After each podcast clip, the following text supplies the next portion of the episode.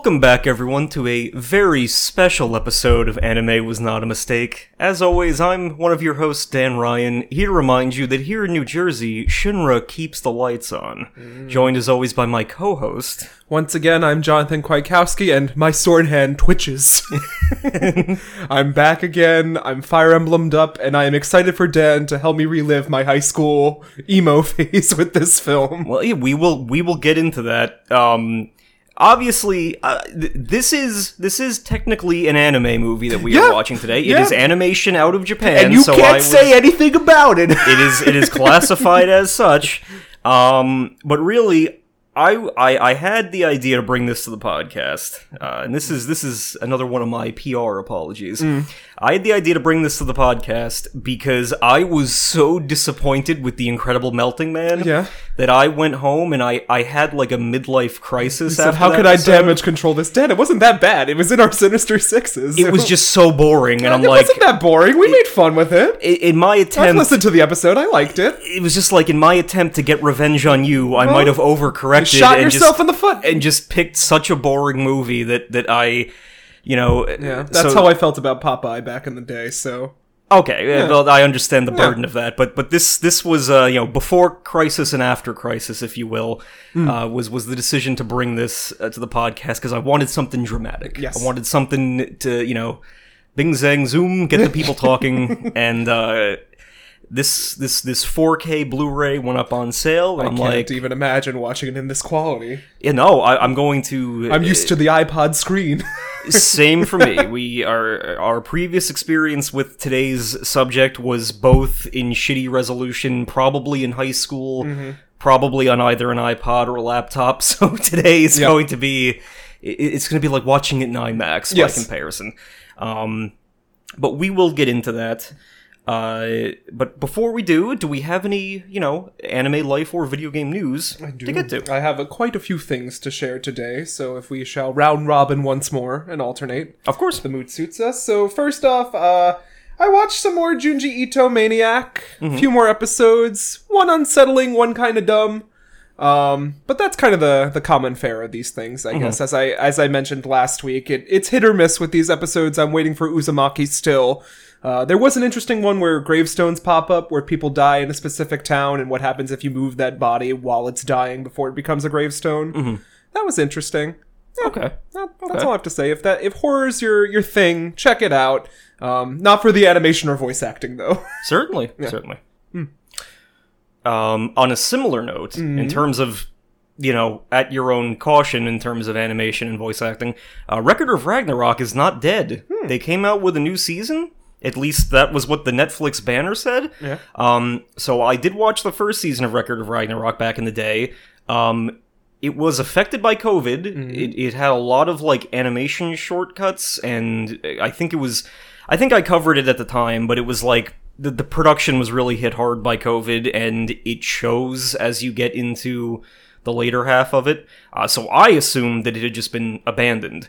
Uh, but there is a new season up apparently, so with it not being dead and having more content, I'm probably going to bring it to the podcast at some point. Interesting. Because I think. I don't know uh, anything about this anime, so well, I, I think that it would be interesting because, in terms of how that first season operates, we could have a debate about whether or not it's a mistake. Mm-hmm. Um, but it, it's still, I think, a, a goofy enough premise that we could enjoy it here. Yeah. So, with you know, with it in mind that it's still going, might show up here in the Hmm. near future. So, Uh, next thing, I'm continuing watching Vox Machina season 2 Mm-hmm. and it's holding up. It's doing a very good job at continuing on the banner that the first season held. Mm-hmm. This one is definitely taking kind of one-off episodes to focus on individual characters, Mm-hmm. which I like. So we get like a Grog, we get a, a Keyleth, and we get a, a Vex'ahlia episode. And I like how in one of them there's like, oh, a character's dead, we can't bring them back. I'm gonna have to sign up to be a patron for this deity.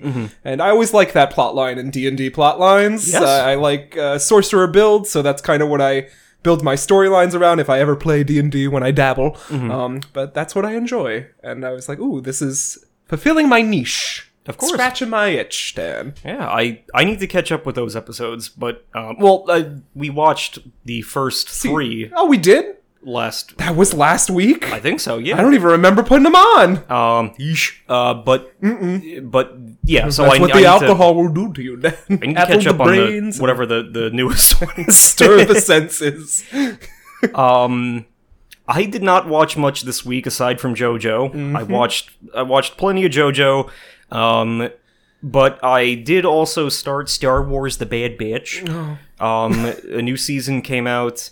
Uh, they've kind of updated the animation style in term like so that it's more similar to that Star Wars Tales of the Jedi show that I mentioned, where it's kind of the um, if I can say this correctly, the uh, like Thunderbirds style character models, um, but in terms of detail, like they all have a more like painterly color palette now with like brushstrokes almost.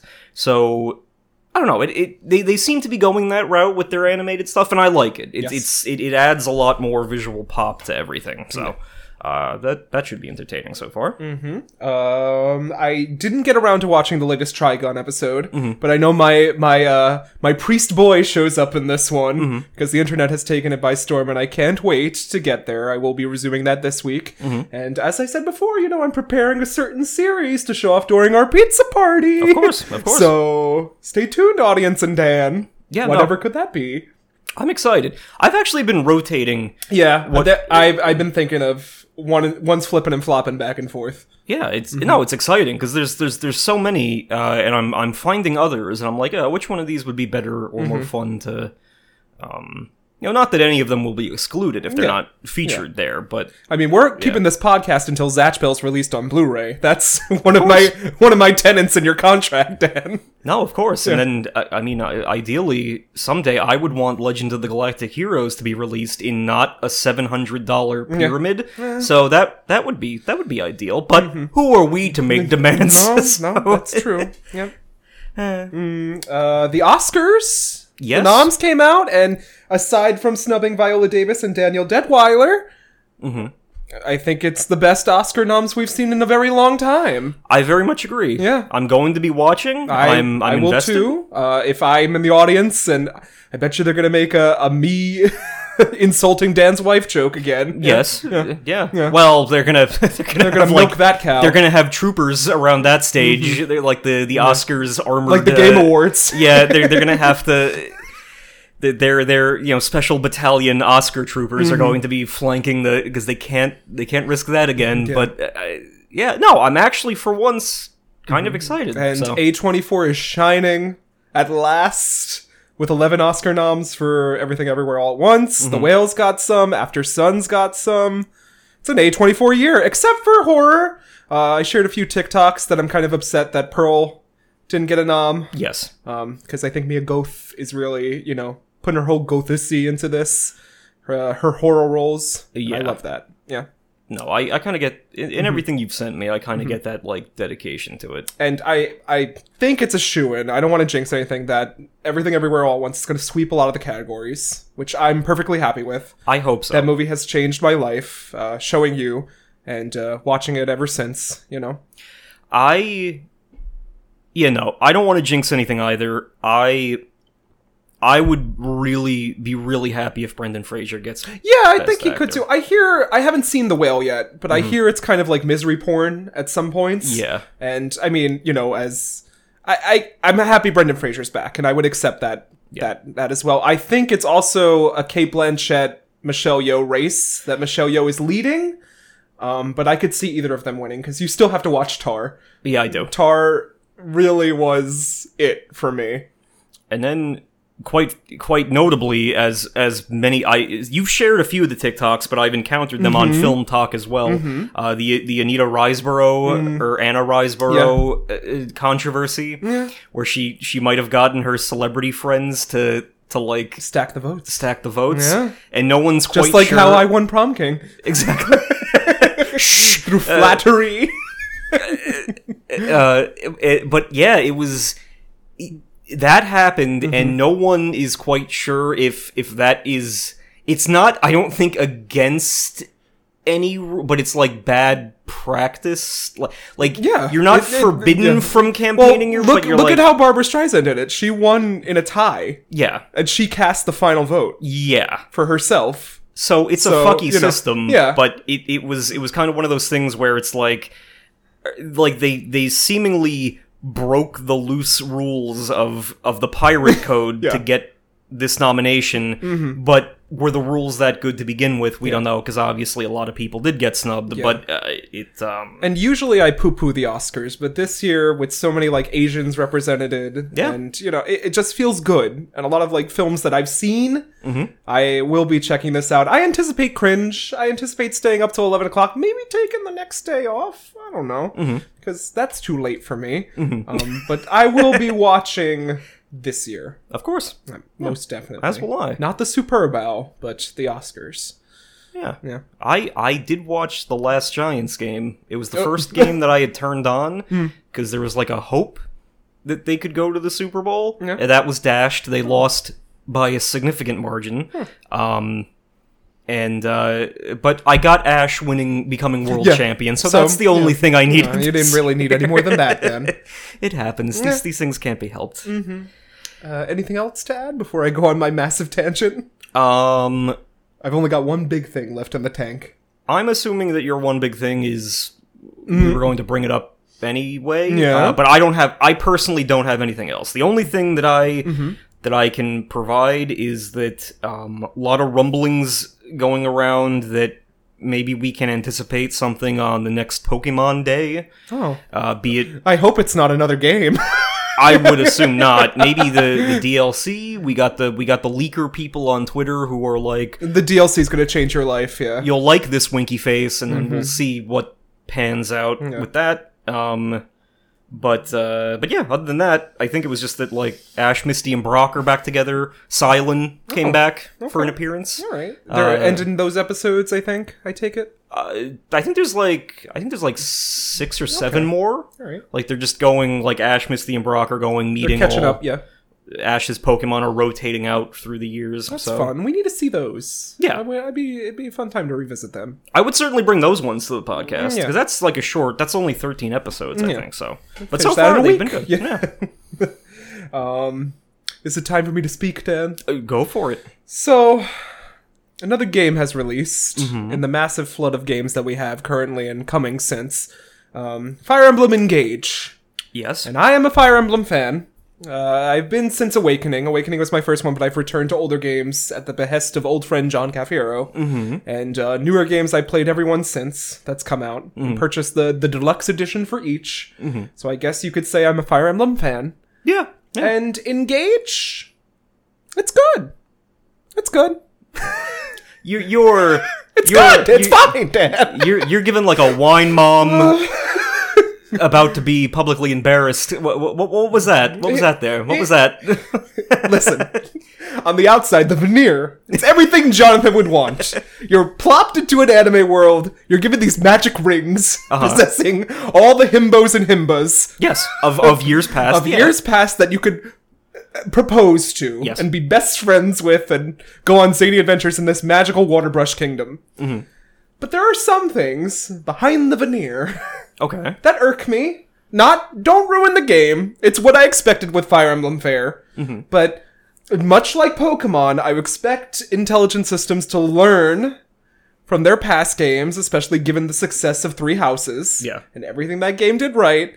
And implement them here as well. Just Mm-hmm. slight, just slight things. I'm not asking for the same game. I love that they're switching up the formula. Like I'm very back and forth on this game. I just needed to rant on the podcast. So if No, of course. permit me, allow me to do so, Dan. By all means, I'll have some thoughts when you're done. But, Yeah, But go uh, on. Yeah. Fire Emblem Three Houses, loved it. Too long, four separate storylines. That's all I'm gonna say. But other than that, Yes. it did a great job. It, it, it had fantastic characters, wonderful supports, uh, the school system that you would go back and eat and learn and take classes with and build connections with each of them. That was fine. I love that. Mm-hmm. And each separate storyline told a greater chunk of the story, a la Fates, but well. Uh, Yes. Fates didn't do that as good.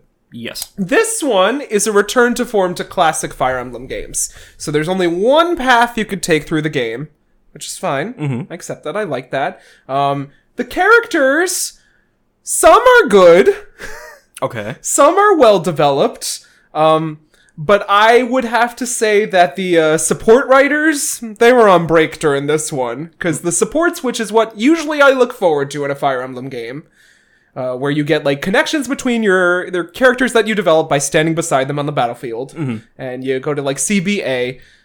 They're lacking in this. They are not as good as they were in previous series uh, games. So far, I've only played five hours. Okay. But judging by this, like usually you can get a feel of these things in the beginning. Of th- Everyone's just talking about tea, Dan. They're obsessed with tea. Tea, tea, tea. All they do is drink tea and go into battle and drink tea again. Okay. And they're so short, and it's just cookie cutter, cardboard, talking to one another. It's fine. There are there are a few characters that don't do this. Like uh, I got one interaction today that was like, "How do you get your muscles? All I see you do is read and fish." And I was like, "All right, that's interesting." What are the- Personality, What are, these two characters doing here? Yeah, yeah, yeah. And the character designs, I love them. They're like anime to a to a T. This one mage that I acquired, she's a princess of a distant kingdom, and she comes out out in this huge bell-shaped skirt that you can't possibly battle in, Mm-hmm. let alone run around a battlefield in. But there she is Uh, I mop to the floor with her Need to look into them too. Yeah. Yeah. The the designs are great. Uh, the story is as dumb and camp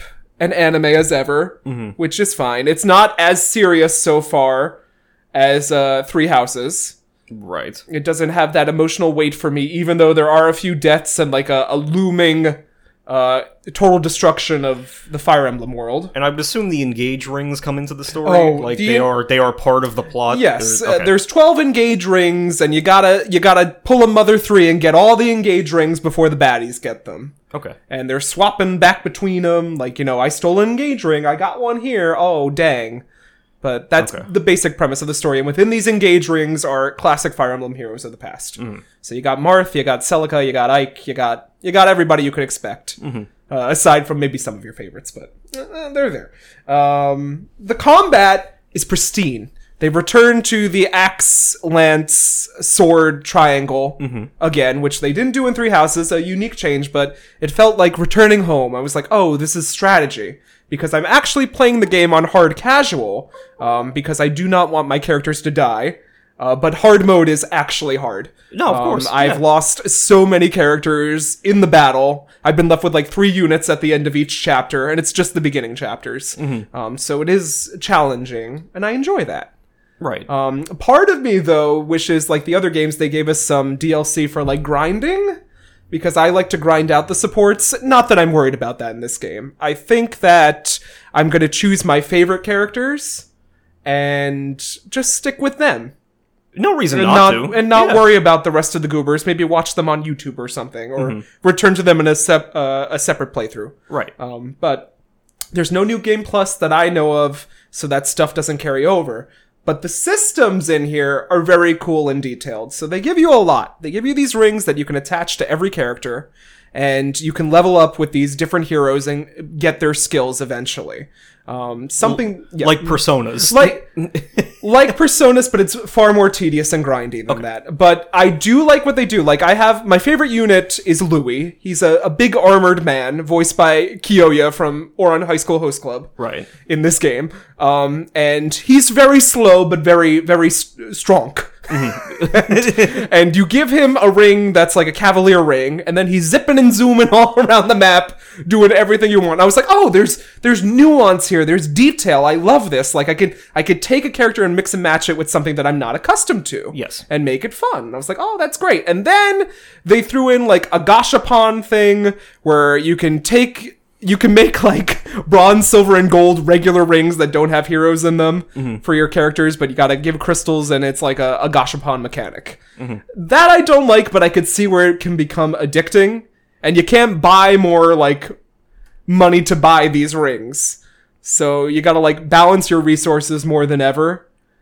Okay. Yeah. Something that yeah, I I like a game of excess, Dan. I like being rich as rich as Solomon. Yeah. Yeah. and having enough to do everything I would want. Not in this game though, so I, I'm I'm strapped for cash.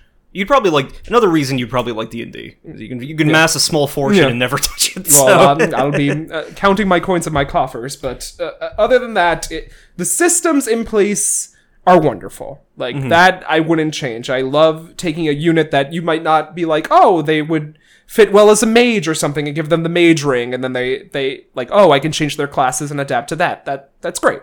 Love that. Um, the graphics are also great. I like this cartoony, uh, very poppy color style that they're going for. It's less dark. From what I've seen, I do too. I, Yeah. I prefer that kind of setup to darker and grittier. But Yeah, but- you you you mm. know that. yeah. Overall, I'm enjoying it. I will say that there are some flaws. Like I don't want. I want the supports that I need, and I want enough of the map, like new areas to grind and stuff, just to level up everyone equally. Because I usually like to use everyone, but this game is totally like, no, no, no. We give you 80 units a chapter. I think mm-hmm. there's 40 in total, but I've already got like 20, and I'm five chapters in. And every battle has like 8 to 12. Right. So I'm like, I don't see how I'm possibly going to use everyone. So it makes me feel a little bit bad for these fake characters, but I enjoy it nonetheless. And I think that this will be. It is definitely the most Jonathan Fire Emblem because there's rings, there's zaniness, there's. I don't know. There's a lot of vacant expressions with eyes blinking. Um, you also get access to like this uh, Skyward Sword hub island called the Somniel, which is cool. Like you do little mini games in between. You could fish. You could raise this weird dog thing that's there. that I called Sommie. I was like, oh, that would be the perfect name for it, and that was the default name. I was like, well, they beat me to it. uh, but I think I'm thoroughly going to enjoy it. I'm probably going to play chapter by chapter because there are a few games on the horizon that are taking my focus. Um, but I'm thoroughly enjoying it. I think you will too. I would think this shouldn't be your first Fire Emblem game because it feels a little bit like it doesn't feel as heavy. Like Fire Emblem should have some weight to it outside the combat because the combat feels great. Okay. Yeah. So Mm. the is is that the conclusion? Yeah, yeah, yeah. I get that. That's all I can talk about right now. the the discourse that I have seen, as someone who has not played it, Yeah. um, the discourse that I have seen either through the TikToks that you have sent along or ones that I've encountered of just people talking about video games, Mm-hmm. um, I saw one that was like, did Three Houses change the trajectory of of what people expect Mm-hmm. Yeah. from Fire Emblem? and a lot of people say that these both were being developed at the same time. So I could see that. yeah, I could see that too because all the script writers went to Three Houses and everyone else. Because you know people have often cited for better or worse i would assume this this would be a, a good uh, metaphysical debate to have with john Cafiero, and if we ever have him on the pod but the the there was always the debate that the, that the awakening era made things mainstream uh, which was not a bad thing because No, fire emblem Was dying. What- it here, saved the series. Yeah. uh, but Awakening brought it back, especially for audiences over here. Very popular. You know, each I think installment has like outsold the previous Ex- one. Except maybe Fates. I don't know about that. I could see Fates not, Yeah. but they they came back after that. Yeah. Um, uh, Samurai or Gareth? Which one will you pick? I picked both. And I was sorely lacking for it. What was it? Samurai Goth or Atlantis? She was kind of Atlantis themed, yeah. Yeah. It was like or pure virginal dragon Atlantis gal. um, but but yeah, no. But then they're saying that like the second reckoning of Fire Emblem was is is three houses because people Hmm. are going to expect that that social element to be in there. Yeah. Um, and people would argue. I again, these are the arguments that I have seen. They would argue that that was never the focus. Like the combat is supposed to be the focus. Mm-hmm. The units are supposed to be the focus, and uh, I, I guess people fear that. Um, I don't know. I've seen like a lot of comparing and contrasting with not only Three Houses, but also like how uh, Awakening worked with like the the, the time children thing and all of the potential. Mm-hmm. There's none of and- there's none of that in there. Like There's the no genealogy yeah, yeah, stuff. Yeah. Um, but no, I'd, I'd be interested to see if, if after this one, if they go back to something Mm-hmm. more resembling Three Houses. Yeah. Um, because I, I'm not entirely sure where I fall on liking uh, life sim stuff. Hmm. I think in the case of like, I think Persona Five for me so far has been so strong Mm-hmm. Yeah. Mm-hmm. that that it negates it. Um, but Persona 4, I was able to like pick up and get into faster because I'm not so stressed about those factors. Mm-hmm. So Who are you gonna date, Dan? you know, like that's it, so it's it's like I'm kind of in the middle ground where it's like I don't necessarily mind it if those things aren't taken to such a level, Mm-hmm. but I can see where you're coming from if they all seem cookie cutter. Yeah. that seems at that point you should probably just streamline it so you know you still have the connections, but you don't even you, don't worry about the dialog as much. Um, but it's interesting because people are saying like it seems because because Three Houses was by far, I think, the highest selling Fire Emblem so far. So it it, it again the way that they phrased it was like that probably introduced a ton of people to the franchise, mm-hmm. and whether or not the remainder of the franchise kind of commits to that remains to be seen. I guess. Hmm. But I do like what you've said about the con, like how they, they Yeah. brought the triangle back, and it's not a bad game. Yeah. It's just it's got some flaws in it that I I wish weren't there, and I'm sure will develop as the story goes on because it has been reviewed very critically high. Mm-hmm. So I imagine that there's more depth. It's just from what I see initially, it seems a little bit, you know, less deep than what I what I thought before.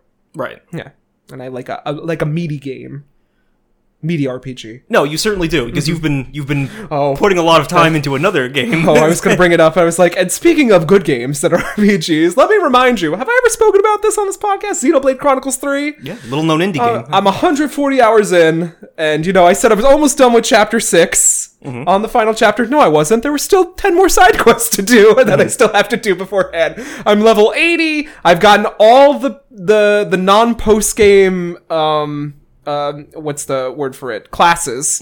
So my characters can finally change to every single class.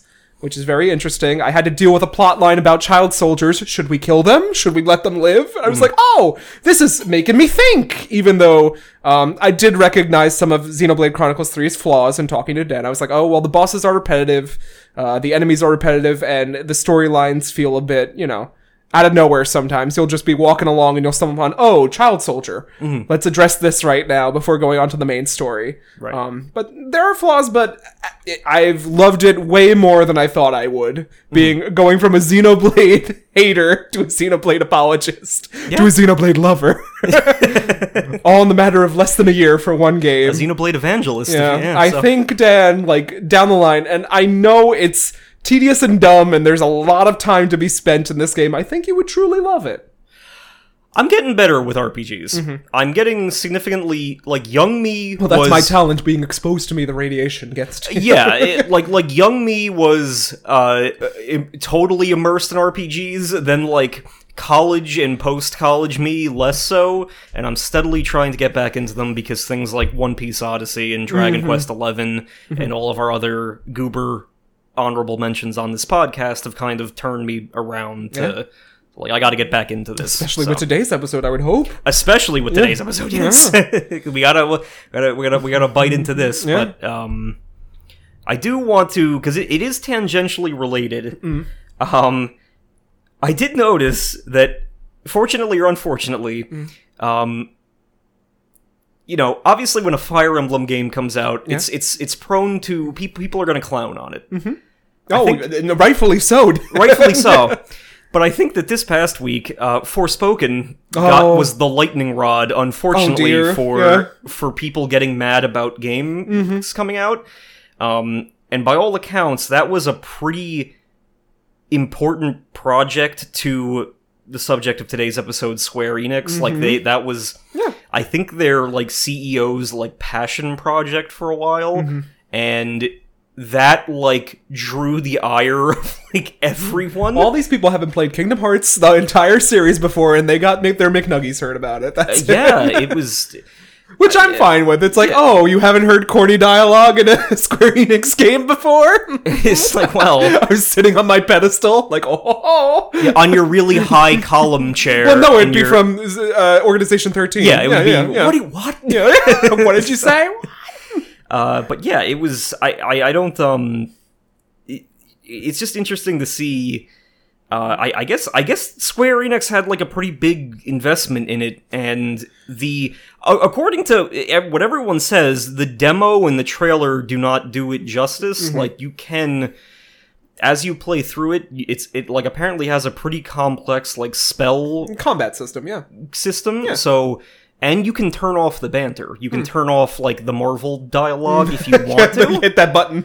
um and it like keeps it to a minimum but yeah it was it was just i was just like holy shit like fire emblem like is breathing a sigh of relief well, that's another game where you're isekai'd into a world and I become the bracelet you wear. so, I mean, Dan, like, we're fine with that sort of stuff. no yeah no I, i'm not gonna say i'm not i'm not criticizing Yeah. it at all because uh, i think i think it might be interesting to play down the line but it was um but yeah i Mm-hmm. Lot i of jewelry coming to life in video games lately.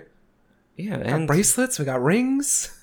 I was gonna say i was gonna reference disenchanted but that was a book that was a scroll that wasn't a yeah, but you, same you could diff. wear a scroll on your ear, perhaps? I don't know. but yeah, I, I figured I, we would mention that because again, it's Square, and uh, people are, are having all of these fights about what this implies for like future Final Fantasy games. Like, was Christ did, did Crisis Core help them balance their books Did they do this? for this season? Um, and it's I don't know, it's just always fascinating because Square seems to to draw a lot of passion from people. Yeah, you stick with the series you love with yeah. Square that you grew up with because you know how stupid they are. They're not going to end the way you want them to. Yeah. They're never going to do that. They're Yeah. not going to meet all expectations, but you play them because you love them. yeah. yeah. Exactly. Um. So, I mean, if that concludes our news segment, Yeah. one small tangent, one tiny, tiny a- I thing, need a tiny one. Yeah. because I thought of this when I was half asleep last night. Like, I woke up and wrote a note on my phone Ah. to just bring it up on the podcast. like. Picasso, yeah. Uh, a few episodes ago, in terms of our Pokemon art project, Mm-hmm. I referenced creating two Goober lab assistants, Paz and Laz, Mm. who would be, uh, they would just take the starters that are weak and strong to yours because our, our sad boy bug type rival wouldn't pick one. Mm-hmm. He has his own thing. Because he likes bugs. So I figured, uh, with what I introduced, the concept that I introduced last week with like the folklore mons and, And, a the future mon. sci- yeah, like yeah, yeah, sci-fi. they'll serve the purpose of introducing those. Yeah. Like in one version, the one will take the lead and they'll be like, "Oh, I've been reading this stupid ghost magazine mm-hmm. about all these," mm-hmm. and then they'll guide you for that. Alright. And then like I, th- this is unimportant, but when I make their artwork, mm-hmm. I'll make Them lore and that, yeah. items to go along with that. yeah. So that's that's what I'm gonna do. Makes sense. Good cleaning up. Um, but. Are we ready to get into this? There's a meteor in the sky, Dad. it's slowly descending over Midgar. It's Midgate. Yeah, it, it, it's draw. It's drawing closer. oh my gosh. speaking of drawing, here's the drawing board. Oh. It's Geostigma edition. oh, he's so stacked with information. I don't know where to look. Uh, this is this might be because he went out skateboarding last week without a jacket, oh. and that's what happens. That's why you wear a that, didn't jacket. Yeah. Oh my god. As his guardians, I'm assuming we should have kept Yeah, an eye on that. from But uh, Okinawa skater to steampunk rebel, and I don't know how I feel about this. Our little drawing board's growing up so quick, Dan. but he he is loaded with information today because we got a like lot. a baked potato. we got a lot to cover. Um, and before I get into this, yeah, uh, can we have some warnings? a, a disclaimer. yeah, and a don't warning. don't bash us. Yeah, don't be mad at us. Listen, I love Square Enix games. Kingdom Hearts is my forte. It's adjacent to Final Fantasy. I played Yes. some of them. We'll get into that. we played Final Fantasy VII, but it was so long ago, and It we was. played the remake and loved it. If we get names wrong and we butcher some things, don't don't lambast us. yeah, don't lambast us because it's been a while since we played Yeah. Final Fantasy, We're old. Final Fantasy VII. We are elderly. We got one foot in the grave. We can't take we can't take criticism. So just you know, uh, but uh, on a on a serious note, Yes. Um, I did my best to try to refine all of the interesting facts about the production of this movie Mm-hmm. and such. But like any Square Enix projects, there is so much more. Yes, This is yes. only the tip of the iceberg, and if you go on like even like like any of the wiki pages, be it the Final Fantasy wiki itself, Mm-hmm. or like TV tropes, or any adjacent like fan site, Yeah. there is so much more info and so like like a lot of details that go further into the stuff that I'm mentioning here. But it's like I couldn't pack all of that into this because we would be here uh, you know i- i- until the you know the promised land arrived. Well, until so, the next Final Fantasy VII remake comes out. so I- so again, if if this piques your interest, go do go look into it. Do go research more. If like any of these trivia strains like catch your eye, Hmm. there is probably more to them because, for better or worse, Nomura and the other production crew members are very open about a lot of their design philosophies with Mm-hmm. this stuff. Um, so the information is out there.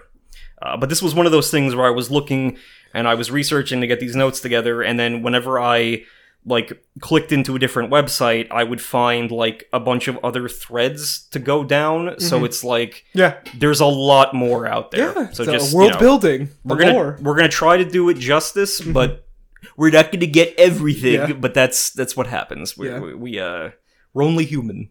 We're not ancient. Yeah. So. And all I know is I played every Kingdom Hearts game, so no, and imagine that timeline I live in. but that will be vital. Yeah. Um, oh, there's a few things I saw in your notes that I'm like, I've got some things to say. I hoped you would. I, I I did hope you that you you would because we we do need your expertise. yes, for finally once, for yeah, that. at last.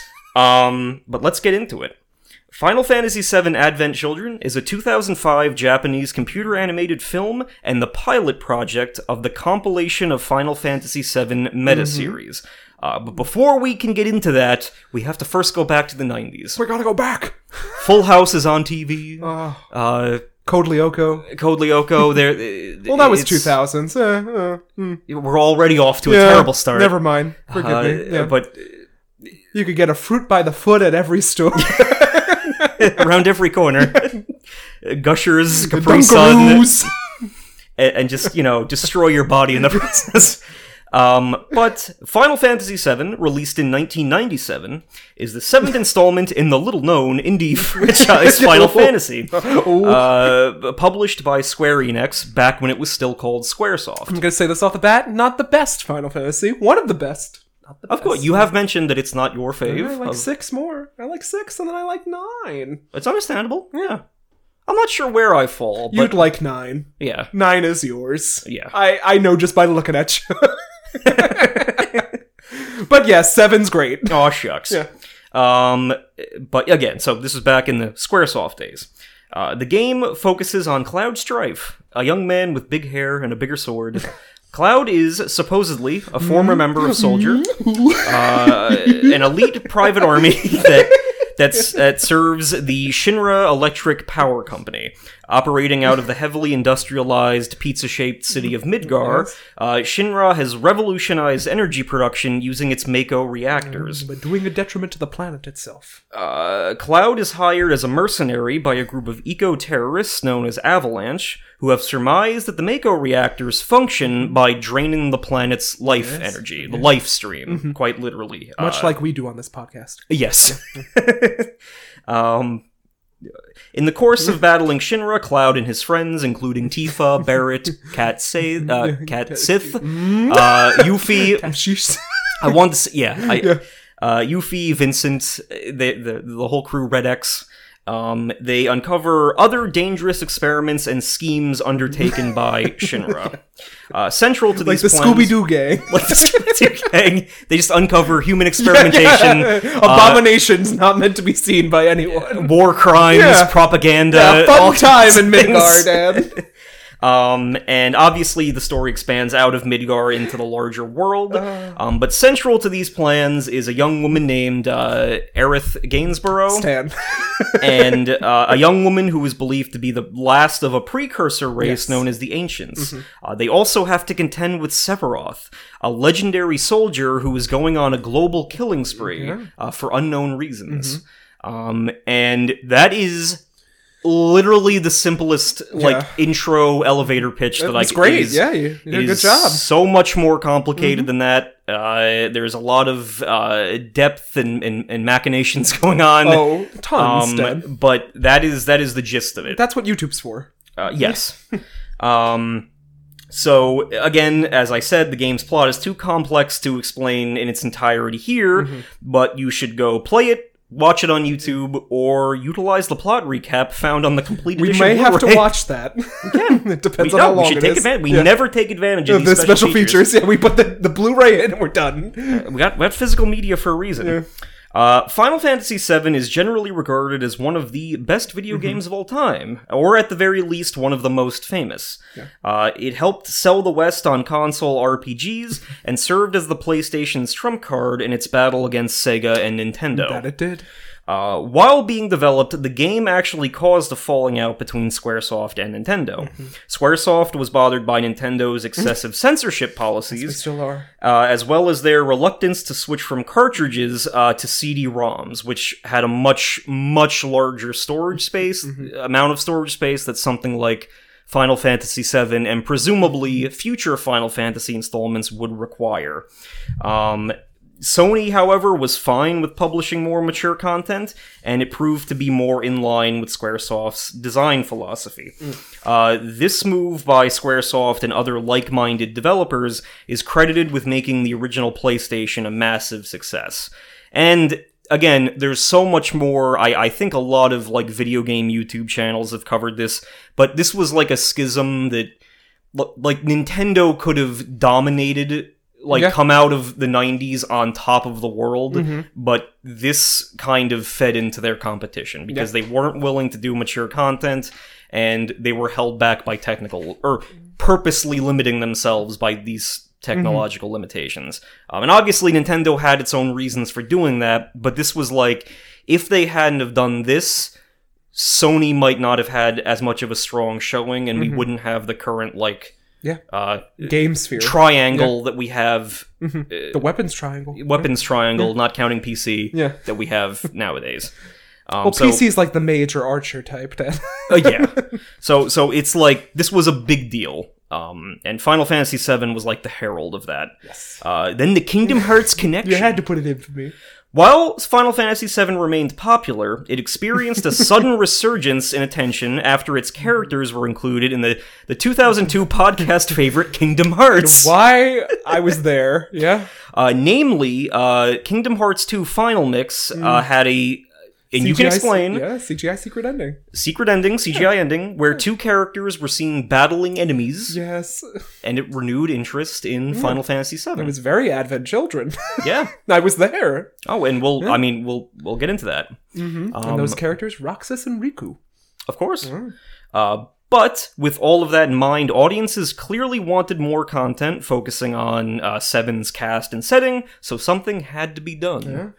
Then we come to the early 2000s with compilation of Final Fantasy VII. It refers to the collective series of games and stories set before, during, and after the events of Final Fantasy VII. Other installments in this series include Before Crisis, Crisis Core, Oh. Dirge of Cerberus, and Ever Crisis. And don't ask me about those. Um, well, I've watched YouTube recaps, and that's about it. yeah, well, I mean, before Crisis, we didn't get that in the West. Uh, that was a Japan only mobile game that ran for a long time, I think. It ran for like four or five years by mobile game standards. Uh, Crisis Core, obviously, we got Zack Fair doing his thing in the in the lead up to what happens in, in 7. Uh, Dirge of Cerberus is, is Vincent Valentine, that is set up after Final Fantasy VII. Um, and Ever Crisis is the upcoming, I believe, um, Switch and mobile game that kind of recounts the entire Final Fantasy VII story.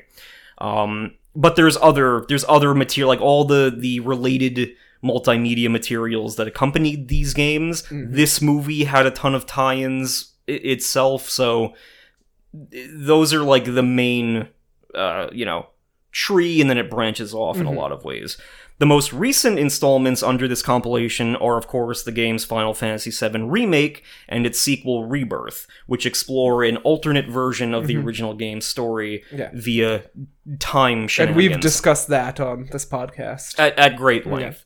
Um, the compilation era began in 2005 with today's subject, Final Fantasy VII Advent Children, the A in the alphabetical order of uh, yeah. of Nomura's grand scheme. Yeah.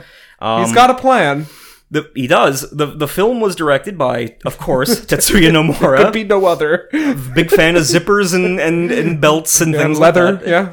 Uh, he was the character designer for the original uh, FF7, uh, and written by Kazushige Nojima, who also wrote the story for the original game.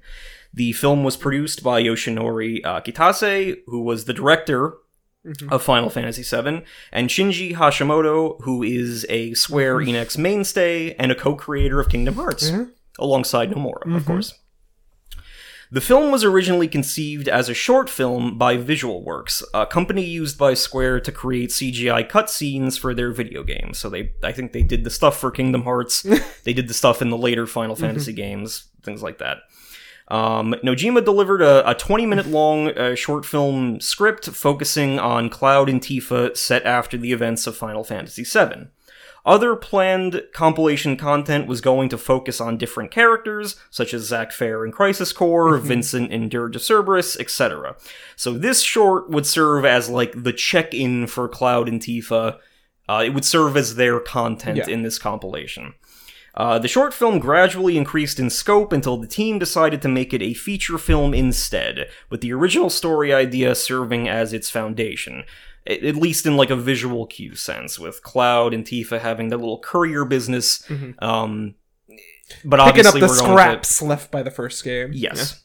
Um, so uh, at this point, like Square was pretty confident in moving forward with this decision because leaks about the short film uh, project had already generated a great deal of buzz. So at some point, uh, it was leaked to the early internet that something involving Cloud and Tifa is in production. We can't say what, And but it's coming and people were were getting hyped. So they figure if we just do a full movie of this, then obviously there's an audience to sell it to.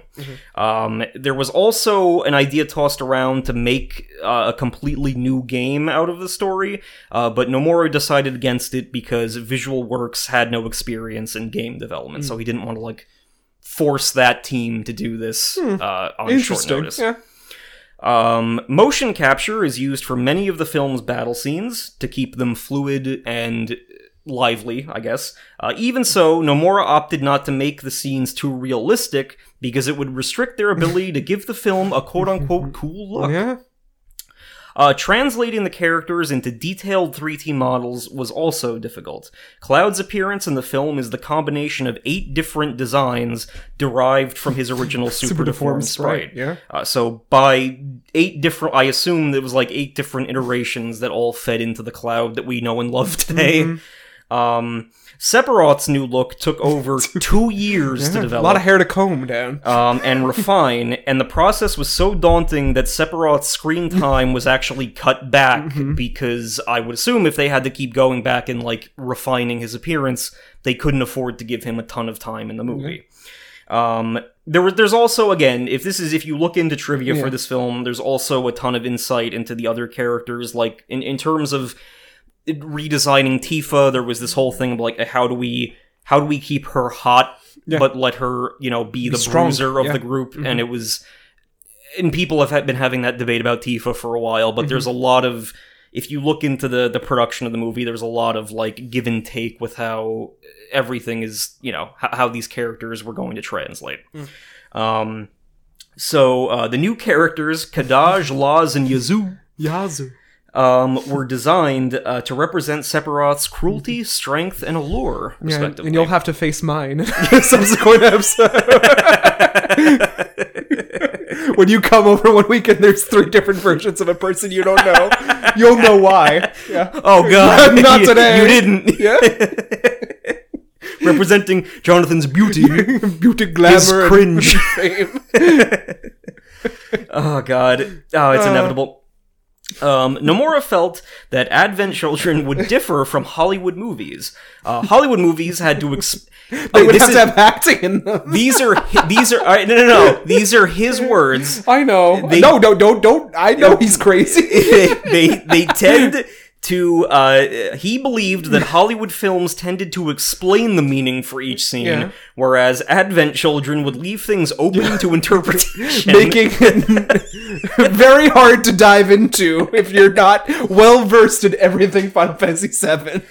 um, or that different viewers could take away different things. Now, obviously, we know that that's not Like if you show Grandma this movie, she's probably gonna pass out. she, so. only under medical supervision should she do that. Don't show Grandma this movie. or she might love it. Who knows? she might. Oh, I get it. you might make a weeb out of her. I don't I don't know. Um, it, it depends on the viewer. Um, Nomura. Okay, so uh, Nomura describes the film's primary theme as survival. Uh, and Nojima also, in writing the script, placed a lot of focus on Cloud's guilt for failing to save his friends. Spoiler alert: Aerith and Zack Fair Yeah. at the by the end of the previous game. Um, the version that we will be watching today is the newer Final Fantasy VII Advent Children Complete, originally released in April 16th, 2009. Um, I have a little extra details about this if you give me one moment, um, because there was a lot to unpack here. Everyone good out there? You wanna you wanna have grab yourself a snack? a Go cookie? hydrate if you Yeah. have to. Yeah. Um, Gatorade. so Advent Children Complete is the is the final like director's cut of the movie. Um, it adds in about like 26 extra minutes of content. Wow.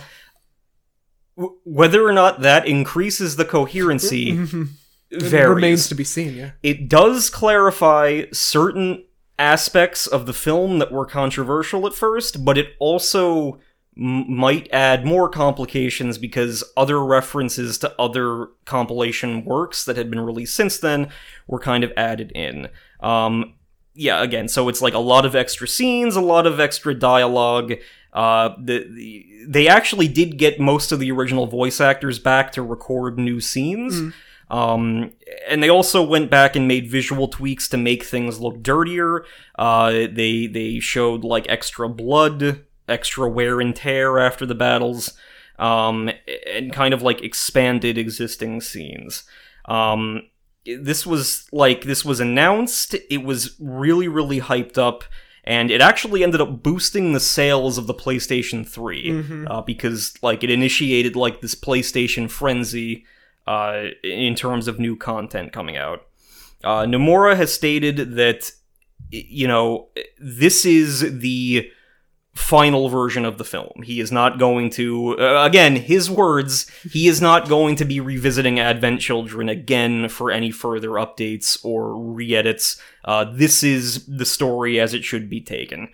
Um, so, uh, yeah, we'll, we'll, we'll get into more about the release of this version uh, pretty quickly, but that is what we're going to be watching today because we have the the 4K Blu-ray of the complete edition, and it comes with all of these like Final Fantasy VII bonus features, like the original story digest, um, a digest of the entire Final Fantasy VII compilation story thus far, a documentary about the making of the movie, um, and On the Way to a Smile, episode Denzel Oh. which gives Denzel some background story. Um, then we arrive at the discourse. um, Final Fantasy VII Advent Children remains an extremely controversial installment in the eyes of Final Fantasy fans. Yes. Uh, it has been said that Advent Children split the fan base once, and in the complete version split it again. Much like Martin Luther, the Great Schism. Um, so uh, the following topics are bound to appear whenever the film is discussed, so we should do the same.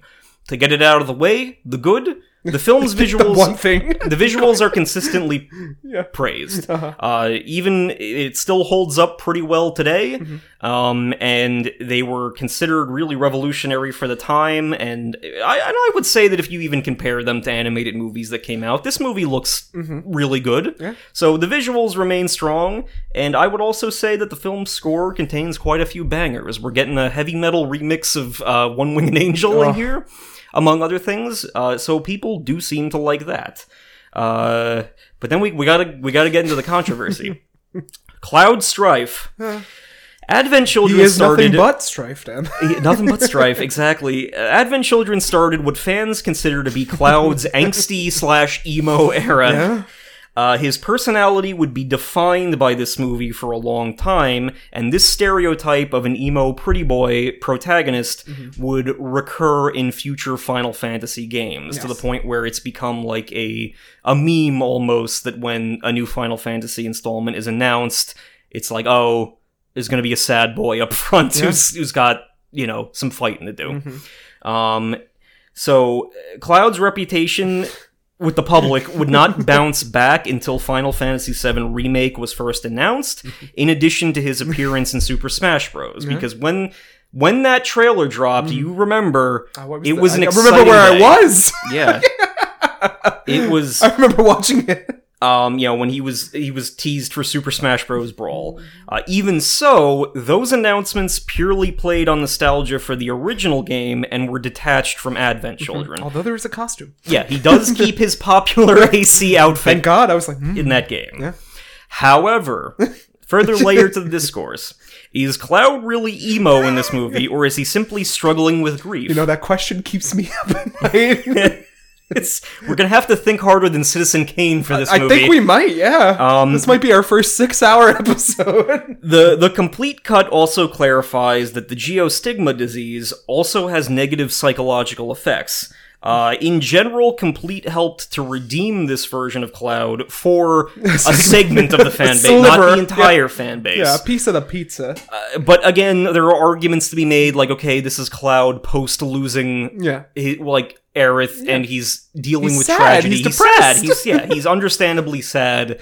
Um, but I think people got upset that that became viewed as Cloud's only personality trait, whereas in the original Seven, he he's got a few more angles to him.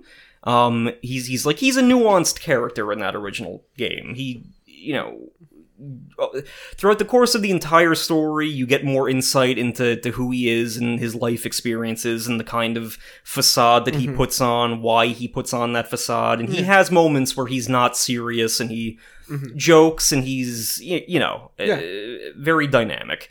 Um, this Flanderization, as TV Tropes calls it, also applies to most of the main cast.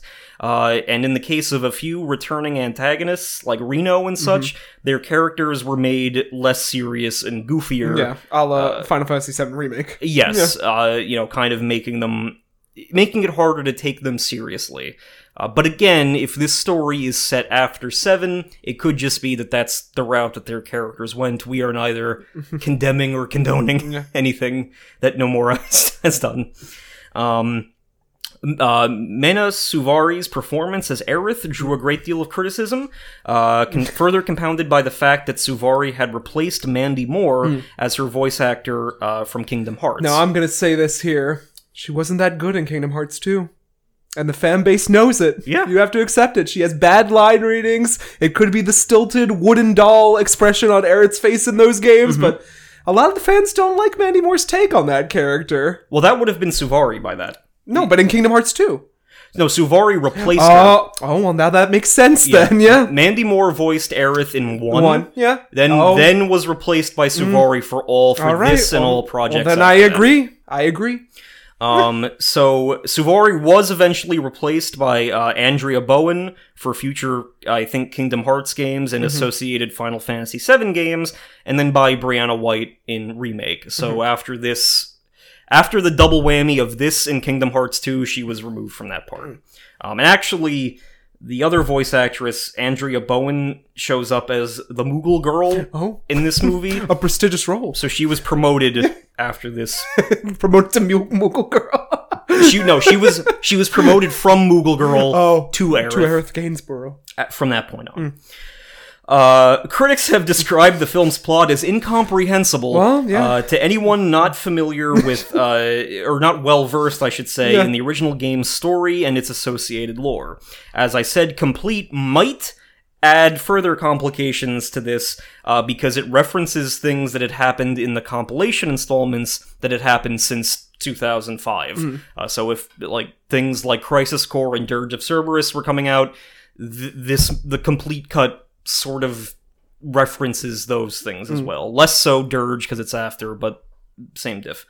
Um, so uh, certain reviews point to this film having. Uh, now this is this is not said in any exact terms in the reviews that I looked over, but this is the vibe that I get like as a Yeah. consensus uh, is that the film seems to have an excuse plot that only serves to connect to the action. I mean, scenes. that's basically every Square Enix game. Uh, Sephiroth's return is ostensibly the the uh, Citizen Kane twist of the film, but he appeared in all the marketing Mm-hmm. We from knew the first we we had a feeling he would be in the film. um, his rematch with Cloud is considered the movie's main selling point. Should be on the top ten cinema moments of all time, in my opinion. Because I remember watching this consistently. yeah, and and that that is one of the few aspects of Advent Children that still gets referenced constantly. Yeah. Like if there is anything about this film that is appears in a tribute, it's going to be the fight between Cloud and Mm-hmm. Sephiroth. Um, the film's crew has also since explained that in the process of turning it into a feature film, the rematch was more or less the cornerstone of the story, Yeah. with every other plot element feeding into it Well, that's what everyone wanted to see happen. Yes, So, yeah. yeah. it's not surprising, but but everything else serves to make it happen. Uh, complete drops this pretense entirely and includes a few earlier references to Sephiroth's scheming something. e- his evil scheme. Uh, the English dub is known for a lot of goofiness, so that's the version that we're going to be watching. Wonderful. Um, but there are a few assorted trivia things that we can get into after we've watched it because you'll probably notice them. The film currently has a 50% on Rotten Tomatoes, uh, which was boosted by the release of the complete cut. I think before the complete cut, it was sitting at 33%, which might make it one The of year the, of our Lord. the like the the lowest rated anime movies that we have watched, assuming the Dragon Ball Z movies don't have. I don't Yeah. know if they have Rotten Tomatoes scores, but this might be the lowest rated Wow. feature film that we have watched in terms of anime thus Yeah. far. But beauty could be in the eye of the beholder. Uh, who who knows? Um, overall. This is a very divisive and very Novura, Nomura uh, first installment for what was supposed to be, and has still been, still going forward, still active meta series. Uh, you either hate it, love it, or acknowledge its flaws and accept it as a guilty pleasure. Yeah. So, previewing expectations. Well, you know, Dan really gooped and gagged me when he brought this to the podcast. I haven't seen this since high school on an iPod. I was at a wedding the last time I was watching this, just oh, jeez. just drooling over the Sephiroth the Cloud fight as I often do. Um, you know, I'm an avid, I'm a, a Final Fantasy player, a Kingdom Hearts stan. That's what got me into this whole shindig in the first place. So I'm entering this in a different viewpoint. I have recently played through the remake. I haven't beaten the Yuffie side story yet. I'm halfway through that because a lot of games came down the pipeline. But uh, I'm a fan of Final Fantasy VII. I think I'm gonna like this more than I hate it because I understand when I'm I'm older, I'm wiser. I've been let down by Nomura, but also raised up by Nomura so many times before. Yeah, destroyed and Yeah, reassembled by Nomura Yeah, many yeah. times. We have the technology, Dan. we can make him stronger. So I'm I'm just here for the ride. Like I truly said, my wig was snatched when Dan suggested he was bringing this. I I, forgave Dan all his past transgressions. I tried. Again, I, I went into this as like I because I, I found this on sale and I'm mm-hmm. like I'm gonna I need to bring this and you know in the if I ever fuck up, this is what I yeah no to do. break glass and then it, you know and then I'll bring Final Fantasy VII Advent Children. Um, but yeah, I I, I I assumed that um after the Incredible Melting Man. These episodes that are the run up to episode 200 uh, will be like a character test for for. Yeah, well, getting like- into the promised land Yeah, that well, is supposed to. I feel like our episode 200 is gonna be a streamer, two balloons, and like a kazoo. And then where do we go from so, there? so we need to see if our listeners today are going to pick the correct cup in the Last Crusade test, Yes. and and be okay with uh, with Advent Children complete. Um, but either way, I think that this movie is going to prompt some good discussion Yes. because it's going to be fun and goober Fun. and, and I, I don't I, I'm just excited to get into it. I, I I was like, oh my god, could I? Does Mm-hmm. this? It does count as anime. I'm bringing it, and obviously with our mutual loves of, of Nomura and his bullshit and Final Fantasy, Mm-hmm. Yeah. uh, you know, we had to be done. Yeah. Um, but I'm excited. Mm-hmm. So uh, without further ado, shall we get into it? All right, everybody, let's mosey. Crispy critters.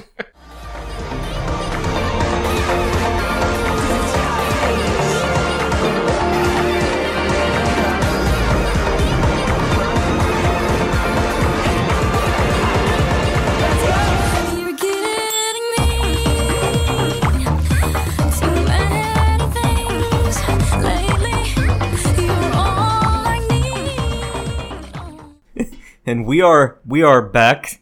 Uh, not unscathed, perhaps, but we just watched Final Fantasy VII Advent Children complete.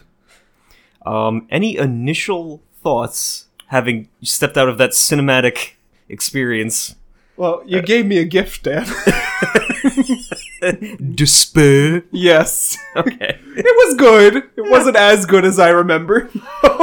yeah, I would assume that this is one of those things where the spectacle of our youth might have um added to it. we had Um, the rose-colored glasses on. Yeah, it it it. Uh, but still, I mean, Compared to Melting Man, though, Oh, no. leagues beyond. uh, things were happening here. Um, and again, I would agree with the consensus that the animation holds up. The fights are fluid Mm-hmm. Yeah, and everything. The fights are the best part of this, along with just like the adapted uh, designs of the characters. Yeah. like they, they all look good. yeah, I'd say so. Mm-hmm.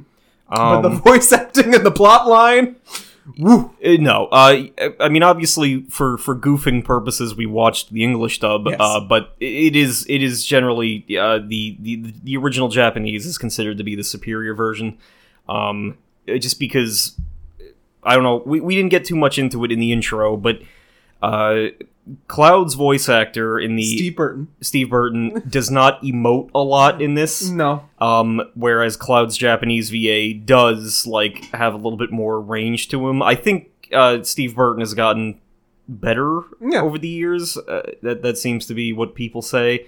Um, but at this point, he sounds very bored throughout the whole movie. he's And- grieving, Dan, grieving. Give the man some rest. You know, and obviously for her brief screen time, we have Aerith in there. Mm-hmm. Uh, but yeah, it's it's not not great voice act, except for maybe because he's Sephiroth.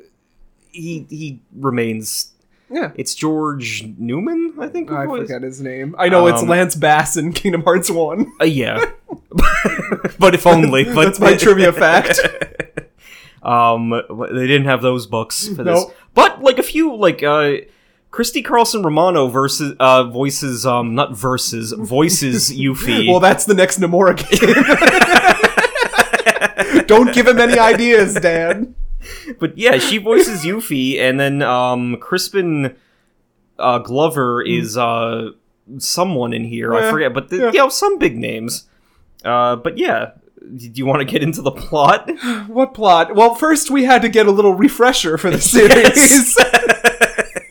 so we booted up the Blu-ray special edition, which has a 23-minute recap in quotes yes. of Final Fantasy, but of course it's a Nomura recap that's just stylistically cutscenes from the original video game played with somber piano music with live action interstitials of Cloud trying to meet up with Yuffie and the gang. Yeah, which we assume Nomura filmed himself Yeah. with a GoPro. With um, a, a, a definitely not computer generated bike in one shot. Yeah, but yeah, it's a it's a very not entirely helpful little segment. Uh, Hmm. but we figured we would take advantage of it because we never use those features. Yeah. But um, Was it worth it? I, I I don't I don't think so. no. Um, it, it didn't really it didn't really fill in anything No, for the it- for the final movie. If we didn't know anything going in, we wouldn't have known more from watching it. And that's where I bring up the point. We should have had Grant on this episode. yeah, that would have been funny. yeah. Even Gabe, that yeah, Yeah. just, they just- wouldn't just have known what, would the happen. fuck was going on. because I mean we're probably desensitized to it, but it was. Um, but uh, two years after the meteor fall, Yeah. Mm-hmm. which was of course the big climax of Final Fantasy VII, we see Red 13 running. No, hold on. We get like a we get like a 498 years flash forward. Oh yeah, that's right. Yeah, we got Where we get Red 13 running through the fields, which is what we see in the Final Fantasy remake integrate thing. Yes, Yeah. And then we get a flashback. Uh, yeah. So Red Thirteen comes upon in the very very far future comes upon the ruins of Midgar that have now over like they've, They've been, been overgrown, overgrown, with yeah. plant life. Nature has reclaimed them. Uh, then 498 years earlier. Uh, well, not even then. We get our little wheelchair gang on the roof. No, that's what I'm Oh, saying. Okay, yeah, we go. in, yeah. in in like a in a, in some kind of construction site, there's a man in a wheelchair talking to An Organization 13 member. Yes, uh, About dreams and memories. and it's you know he references the geostigma and like that was your guy's own doing. Like you're you're paying the price for you know Yeah. everything that's happened Mm-hmm. so far. And then we get a flashback to two weeks earlier. Two weeks earlier. that. That's three flashbacks we've had in the opening two minutes of this film. Yeah, a framing device within a framing device. Oh my gosh. Uh, and Reno's in a chopper. He's uh, investigating a crater. And everyone's like, no, stop, don't. Well, it's it's supposed to be the Northern Cave Yeah, in well, in. HD. Yeah. Uh, but yeah, they're they're at the Northern Cave. Uh, the you know Reno lowers the chopper into the into the crater. Uh, we hear a lot of gunfire, a lot of radio chatter of people screaming. I wonder if Tseng and Elaine are okay. Yeah, At I, yeah, I I hope so. they don't get a we'll line see. in this film, so if they're your faves, don't Uh, count on it. a few folks don't get much dialogue, but the uh, you know the chopper reemerges, um, and we're not entirely sure what just happened. Yeah. Um, but uh, again, we kind of through Marlene's voice, she's doing the narration. She recaps the first Oh, game for us. voiced by Ariel Winter in the Oh. dub of Modern Family Oh, fame. That was Oh, that's wow. that's who was Marlene. Really a get there. Um, well, at the time, I don't, uh, but no, no, not not at the time. This no, this was like 2005. So anyway, uh, Marlene narrates, uh, you know, kind of a loose retelling of the events of the game. Um, and you know, it's two years after Meteorfall. Um, you know, Cloud and his friends did their best to fight against the, you know, mad former soldier Sephiroth. Uh, in the end, the planet kind of took its own initiative to save the day and stop the fighting, But not without a price. not without a price. Um, there is uh, a, a new disease called geostigma, for which there is no known cure. Geoligma,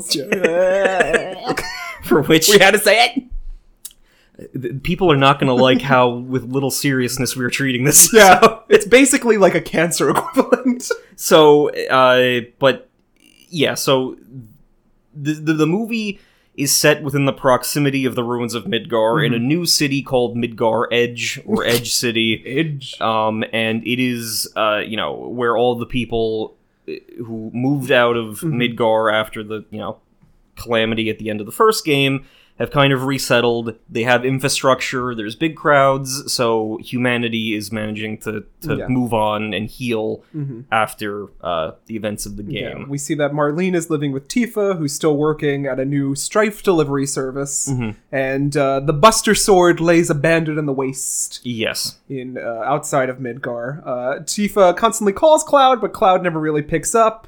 And uh, Reno just wants him for some reason, wants him to meet up when eventually Cloud does pick up Yes. on his little cellular phone. Um, yeah, so so Cloud finally answers that call, and uh, Tifa says that Rufus is trying to get into into contact with Yeah. him. Um, so via his Death Stranding route, Cloud heads out into the wilderness, Puts on his goggles, his safety goggles. safety goggles, um, and he is is kind of wandering the wasteland. We kind of see that he is afflicted with geostigma himself. Yeah. It's covered by the big sleeve of that half of his outfit. Who would have guessed? Um, so let's. I just want to make sure that I'm getting. Mm-hmm. Okay, so uh, but Cloud has has distanced himself from all his friends. Mm-hmm. The recurring. Not only has he decked himself, his bike, and his cell phone out with gray wolf imagery, uh, he's also being. You know, we also see a gray wolf in the background constantly that really? symbolizes his grief. and it really partners with uh, Final Fantasy VIII's uh, Leon's lion motif, which is Yeah. the exact same thing. Yeah. Um. So uh, you know he's he's Zack. Uh, not Zack. Cloud. confused. uh, Cloud is uh is you know very depressed. He's still grieving Zack and Aerith, and um. He's he's trying desperately to find a cure. yeah, he's just distancing himself. Yeah, he, he and- doesn't want to associate with people at this current moment. And I, you know, from what flashes we get with the geostigma comes like painful, uh, you know, Pangs. uh, yeah. of memory that like just torment the person who suffers from it. Um, so Zack, uh, God, oh my God, Cloud. this is this is the least professional. Cloud Yeah. gets the call How could you confuse them? It's not like it happens in the game or anything. to go to go meet Rufus, but en route he is attacked by three, street teenagers. Anyone's worst fear. Um, they are all dressed in black and have silver hair. Uh, they summon a variety of like shadow creatures to pursue Cloud. Uh, Cloud, luckily, in his big stupid motorbike, has lots of swords that Yeah. he uses. And their names, Um, even though I don't remember Kadaj, Yazoo, and, and Lo? Luz? Um, Can't remember the third one's name. This is- Well, they don't get This said in- that much. They get said like shambles. once time. this whole this whole Loz, podcast is laws. shambles. It's laws. Yeah, Kadaj, Loz, and Yazoo. Yeah. They um they kind of pursue him. Kadaj is clearly the big cheese of the three. He Yeah. sticks the only one that matters. and does the summoning, um, while uh, Laj and Yazoo are like pursuing him. We get like you know little shades of, of personality from the other 2 in Mhm. the time that we spend. Um, Laj is like the laid back. I'm assuming Dumb. Laj is the is Lodge the big one or the small one? I wouldn't know, Dan. Let's see here. I- don't think your notes will tell you, Cruelty, Dad. strength. Okay, I'm Oh. assuming yeah, Laz is strength, so he's the big one. And then uh, Yazoo is the allure. So Oh, yeah. Yazoo, The one that wins he's got gun swords. Mhm. Uh, he chills. You know, tends to just stay back and shoot from a distance. Lodge has like electric he has a bracers. pile bunker. Yeah. I don't know what that is. The it was the thing that the Steven Universe shattering weapon oh, was. of course, yeah. Um, eh, but he's the he's the muscle. He also is prone to crying because Mm-hmm. he doesn't have much emotional maturity. He misses mommy. Um, but yes, they are they are desperately trying to reunite with their mother, and in this awesome desert motorcycle chase, uh, they routinely ask Cloud like, "Where is mother? Where are you hiding her?" Um, they are convinced that that either something within this city itself or something related to Cloud and Shinra is the means to to reunite with their mother. Um, who, if you if you played the game, you know they're talking about Genova, but i- it's yeah, it's, it's not subtle about that. Um, but uh, Yadaj calls them back just a taste. so uh, you know the monsters are, are called off, and Cloud is allowed to continue on his way to see Rufus. Uh, so he arrives at the Healin Lodge.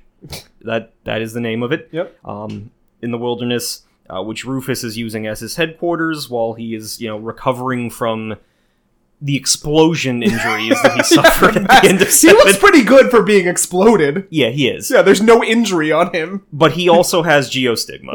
Yeah. Um, so uh, Rufus is in a wheelchair covered in a, cloak shroud. and blankets. Um, and uh, Rude and Reno are also there with him. I did not remember them having a star turn in this movie. They're basically the main characters. Yeah, Reno no, and Rude. they get the most to do after like Cloud and Tifa. Mm-hmm. So, um, but Rufus is is is very you know uh, vague about everything. He's like, we need someone with your experience because we assume that Kadaj and his his bros are going to try to bring back Sephiroth. Yeah. And Cloud like you know is kind of dismissive of them. He walks out. Uh, we get like a little bonding moment where Reno is crashing on the couch and he's like, "Oh, we we probably deserve this. Mm-hmm. Like this is this is Shinra Shinra's punishment for what we've done to the planet." Yeah. Uh, and that's that's a recurring thing with the Shinra goobers is that they acknowledge that everything was their fault. Yeah. Um, so uh, soon after Cloud leaves, uh, Kadaj breaks into Rufus's lodge and abducts Rufus, Mm-hmm. announcing, uh, you know, we're, well, more or less confirming that they are planning a capital R reunion Yeah. Mm-hmm. with their mother to bring back Sephiroth. and elsewhere, Tifa and Marlene are visiting the church. Yes. Yeah. Um. So And they they're like, Cloud, you live like this Yeah. with his box of materia and his one pillow. so in keeping his distance from everyone, Cloud has been living in the iconic church. Well, why does he have a box full of materia just chilling there? I would assume it's all the materia he collected canonically in the game. Yeah, so damn, he's got a. It's in a big cooler. Um, does he eat it? Well, I don't. Uh, later on, well, Loz like I think tries to eat one. well, no, they all like ingest them through their arms. Um, so they, like Tifa and Marlene, go to the church to you know in hopes of finding Cloud, uh, but instead they are uh, attacked or ambushed by Loz. Uh, Tifa puts on her, metal gloves, yeah. gripped gloves, and Favorite fight scene. pretty awesome fight. Yeah. great fight. we got like a piano medley Mm-hmm. of the of the battle theme playing in the background. Uh, Tifa puts up a great fight, but in the end, Loz uses his stupid Noctis powers to uh, His sonic speed. uh, to get the upper hand and deliver like a direct hit with his you know gauntlet weapon, Yeah. uh, knocking her out. Yeah. Um, but before he finishes her off, Marlene tosses one of the materia out of the cooler, and Loz is distracted enough to like, oh yeah, like I can, I'll, I'll take the girl and the materia, and, Mm-hmm. And, then he wakes up to like his Final Fantasy Victory ringtone. Yes. which is an Easter egg. everyone has a flip phone. Yeah, It's a I- recurring well, thing. I was just gonna mention while that's going on, Denzel gets a phone call like, "Remember the church or whatever?" Yes. And he's like, "Yeah, I remember the church. That's where I went after I was abandoned by my family and found that mystery man's bicycle and took his phone and tried to call my family that was dead and didn't get a reception." Yes. And I was real sad about it. And Cloud was like, "Hey." so yeah, phones are a recurring motif, Yeah. and knowing where that church is Just the also fact that Cloud was like, you know what I'm gonna put on my background? The wolf. yeah. No, he uh, no Cloud was he kept that theme consistent Yeah. through everything, Do you think he bought them all together, his outfit, his bike, and his phone at the same time? and his earrings. Yeah, And his earrings, yeah. uh, probably. Mm-hmm. Um, and it should be noted, of course, that instead of using his Buster Sword, Cloud is using the Fusion Sword, Yeah. uh, a new one. Um, so let, let's see here. Some of the summary is is out of order, but they uh, Mm-hmm. so Cloud returns to the church to find that Tifa Mm-hmm. has you know uh, been defeated and Marlene has been taken. Well, he takes a little nap first, yeah, because his own geostigma is is acting up. and there's a wolf. It's like, mm, Um, so while this is going on back in the city, Denzel is he has like a run in with the Moogle girl yeah, and her brother. who is dying of Yeah. well does soon die of Everyone's geostigma. like, they have stigma. Don't touch them. um, Get but away, ew. in in a a child catcher esque scene, Yeah. uh, Yazoo and the rest of the Goober Bo- boys are luring the children of Edge City to their truck Yeah. to bring them out uh, with the promise of a cure. Mm-hmm. Uh, so they they did no one no one knows how they're going to do this, but obviously they deceive the children into it's literally the the Pleasure Island thing from uh, Pinocchio, Yeah. another staple of this past year. Yes. Um, so, uh, so Cloud had collapsed in the church alongside Tifa. The pair is found to return and return to Seventh Heaven uh, by the Turks, Reno, and Rude.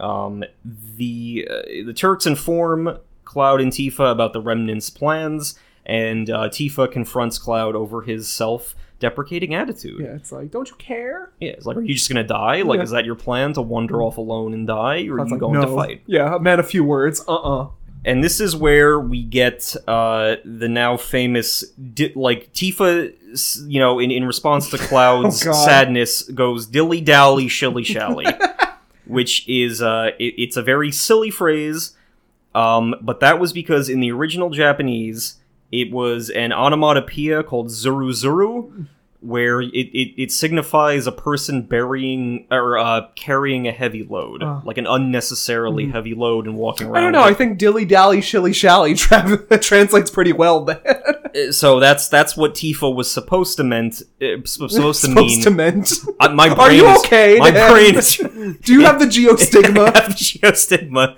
Uh, uh, but he um, so yeah, so that that that was another thing that has, so, so yeah. has like stayed with people Oh. for uh, a long time. Mm-hmm. Uh, but you know, uh, Cloud says that he is originally he wants to go back and confront Rufus again or save Rufus, but you know, Tifa and the Turks kind of push him to go rescue Denzel directly because now they've learned that all of the kids have been kidnapped. Yeah.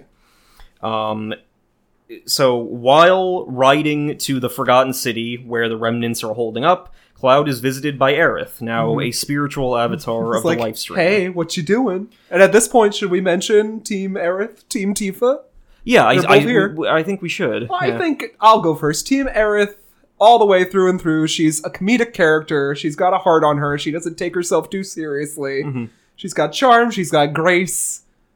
Yeah, she's just an overall uh, bad bitch. Well, and being your foil, I'm probably Team Tifa. I could see that. Yeah. She she's she's also got heart. She's been through a lot of shit. Uh, you know, and she's she's been with Cloud since the beginning. So, Well, but but as I said, after that remake, Team Jessie. yeah, well, yeah, we, we can both agree on that. Yeah, she Uh, just wanted to act. just wanted to act, go to the Golden Saucer and act. Be an actress. Um, but Aerith kind of like prods Cloud about his refusal to move on. Um, and uh, you know, uh, Cloud kind of brushes this off. So, you know, Cloud confronts the remnants who are in the middle of this water baptism ritual. It's totally not piss. Drink it, kids. uh, where you know the Do the remnants do. have promised that a cure Yeah. is happening, and like when we're all joined, we're all going to be reunited with our mother, and you know yeah. we're all going to be happy. And the kids and are like, well, we got nothing else to live for. Might as well drink this down. And in the scene prior to that, um, it was established that like Loz and the other remnants. You know they've taken full advantage of the materia that that Cloud had collected. They've, ma- you know, Absorbed it. absorbed it into themselves, and they can now command those abilities from the materia. Um, that wouldn't be factual based on the game. They would actually have to fight with the materia in order to gain the abilities. but what do I know? is that your pop-up video? But I'm not a Final Fantasy fan, so I wouldn't know. so, uh, you know, Cloud uh, battles the remnants, but it is uh, an unsuccessful like rescue attempt. Um, the the the three. I, I keep wanting to come up with different the three Doobie Boys, like Just call them the the the the, the Dover boys. yeah, lock, shock, and Barrel, barrel. Lock, Shock, and Barrel. I just call them A, B, and C.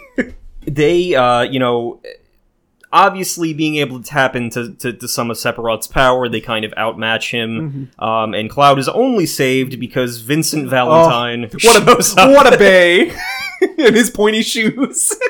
And i think after after seeing this scene and hearing his voice again Mm-hmm. Yeah. i i agree with your take that when when his time comes again in presumably the rebirth Mm-hmm. Yeah. dlc like he, he's gonna he's gonna take the internet by storm oh yeah, I, baby. I think he's in for a renaissance Fan favorite Uh, Vincent Valentine. But uh, Vincent has been spying on the remnants from the shadows. Uh, he reveals that he had also rescued uh, the Turks, Tseng and Elena, um, because the Turks, or uh, on under Shinra's orders and their hubris, They were investigating that crater thing, right? they were investigating the crater and they had found uh, Genova's head or a fragment of it. Very Evangelion stuff, as in the original game. Uh, they had found it, they had recovered it, and the remnants had been torturing Elena and Tseng for information. they don't look like they've been tortured. Got one scratch each. yeah, they, they both have like one band aid Yeah. on, but Vincent Valentine Yeah, had said- been nursing them. He said, he said, yeah, I helped them out the best I can. um y- you know so cloud has this little conversation with vincent asking how he moved on from his perceived failures and vincent says Mm-hmm. I'm a "I didn't, vampire." and i never no no no no no no we gotta we gotta do his stupid All right. edge boy line it's i didn't and i never have to so that's that's what that's what vincent Mm. Yeah. does And the biggest laugh of the film is Marlene comes running out of the bushes, and I was like, "What if Cloud just slashed her?" or she, slashed stabbed cloud yeah. she stabs cloud like a Yeah. And I mean, they must be close friends because she runs right towards Vincent and gets covered by his cloak. Like, Well, yeah, because Cloud is like, no, I'm gonna go. I'm gonna go fight. You know, the the remnants again. I'm gonna move on from the past. Uh, but Marlene's like, don't you care about us? Like everyone who's helped you through this. And then she does go over and sides with Vincent, Yeah. who's kind of like, well, Cloud, are you a bad parent? Yeah. Like, you know. So, uh, but Cloud does declare that he's going to attempt to, to move on from the past. Uh, the remnants, you know, sort of deduce. They're incorrect, but well, they, they deduce that yeah. their mother's remnants have been hidden underneath the meteor fall monument at the center of Edge City. which, as you pointed out, is a logo for the game. A great astute eye you have. Trivia fact, that's the game logo. um, so Laz and Yazoo Do you sound? Do you hear how stupid you sound? this okay.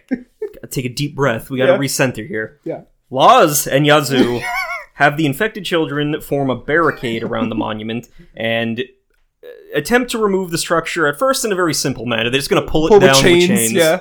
Um, they are interrupted by Reno and Rude, uh, but Kadaj summons Bahamut um, Sin. Bahamut Sin Bahamut Sin. to uh, destroy the structure. Uh, you know, as his brothers battle the Turks, and, And he quickly. looks, yeah, he looks a little different, but he still looks kind of cool. He does look yeah, cool, he's yeah. a whole like eldritch dragon thing. He is. No, again, like all the models are really good. I the only thing I, I clowned on was that his color scheme with the way the shoulder he looks like Robbie He Rotten's does, color yeah, pattern. yeah, like if Robbie Rotten was transformed into a beast of sorts. Um but the summon destroys the monument uh, Yeah. and finds nothing. And something that had me laughing during this is like when the people are trying to flee the scene, they're running around in circles around the fountain. Yeah. It's like, what's going on here? Because they're also still being attacked by Yeah, like and the, the, kids just beasts. standing there. Tifa's like, "Oh wow, I guess, yeah, I don't know." Um, also, during this, like when Cloud's like on his journey back, he we get a, a a shot of his phone going underwater, and we hear like voices of our favorite characters, including Barret, Cait, Steve, Cid. Yeah, and they're all calling him to check up, but he's never answered Yeah. before. Yeah, Um and, and Cait Sith's voice it goes from like regular to Scottish. like, yeah, I don't know what the deal with that I was. yeah. I, I don't I really don't. Because Red 13's is kept and. Reeve just has his normal voice. I know he wants to disguise it to like yeah, tell but I- people he's not him. I, I guess he has like a Scottish filter over it, but he doesn't in the earlier part. Yeah. Um, but but I suppose that's deeper lore that we have to look into. Mm-hmm. But while uh, Bahamut is is running, you know, doing this rampage through the city, the other members of Avalanche, epically, might we add, Yeah. arrive. Uh, starting with Barret, yeah. um, who who was off scouting an oil field. Um. Coming home soon. Yeah. They they all return and give off snarky one-liners. they all leap in. Yuffie has her kunai. Cid comes in. He's like, "I'm old." See that shit? what were they doing hanging out together? like you have to imagine they had to scoop each other up on that ship. Well, he I, I'm assuming he did pick them up because Yeah. he's like, oh yeah, I got it upgraded. I'll give you a tour at some point. And then Mm-hmm. Cait Sith and and uh, Red Thirteen are running around as like Bash brothers Yeah. this entire time. Uh, Vincent Valentine is obviously there again. cool. Um, but they're all fighting uh, Bahamut, Yeah. and you know Tifa and then Cloud also join in fighting the dragon. Um, because yeah, so I'm trying to okay, so we get this this whole fight against Bahamut, Mhm. um, where the only way to describe it is that each successive party member starts Oh, throwing Cloud, Cloud higher further into the air. into Yeah. the air. Um, while this is is going on, we cut back to the uh, Rufus you know and right yeah Rufus Mhm. in the in the, the the building framework in Kadaj. Kadaj. Um, and he Isn't reveals that- Nadaj the Persona Five thing? No, it's the Neji or something like that. There's like a group you have to get to. Medjed. Nejed. yeah, no, that's not Sorry, yeah, yeah. unrelated to Kadaj. Adjacent. Um, but Rufus has been in possession of Jenova's head all along. It was in a box underneath. Was under my cloak. blankie the whole time. Uh, and Mother! he he defiantly throws it over the edge of the building. This is after Kadaj gives a whole speech, uh, you know, about how, you know, we all of us remnants strive for reunion Mhm. and like that is our our purpose that is what we are going to do and Rufus is like I don't care how many remnants or separats or you know Jenovas you throw at us like nature always finds a balance you're Yeah. not going to win Mhm. um so then and then he throws the box uh, over the edge Yeah. um, so Kadaj jumps over to catch it. Uh, then we cut back, and then each successive party member throws Cloud Oh, further. higher into the air. Further into the air. Uh, as Grant would point out, the physics here would not work, but we are operating on cool. and they all give like video game lines like, never give up. I'm old. I'm a cat. Uh, Barret says that, uh, but yeah, you wouldn't expect that. um, but uh, no, Barret goes, hello. How could we forget? it's it's uh it's Uh. it's it's a it's a very uh uh action packed scene Mm-hmm. Cloud directly plunges into the oncoming attack from Bahamut Sin. Uh, he gets another flash of Aerith, like telling him if he's Yeah, ready to move forward. Why'd you come back? um, and he kind of channels that energy uh, for a limit break. Essentially, he does his limit break, or does a limit break, and slashes through Bahamut, defeating it. Uh, then we see he sees the explosion over at Rufus and Kadaj's location. and instantly gets there. we cut Yeah. back to them. Yeah, he gets his bike back somehow and gets over there. Um, it- so before Rufus hits the ground, uh, Tseng and Elena show up with a net gun and save him. No lines. They just go, hey. No, well, well Elaine's one line is coming up. She goes, hey. Um, so Kadaj recovers the box. Cloud catches sight of him, and an epic motorcycle chase uh, begins. Goes on far too long, but yeah.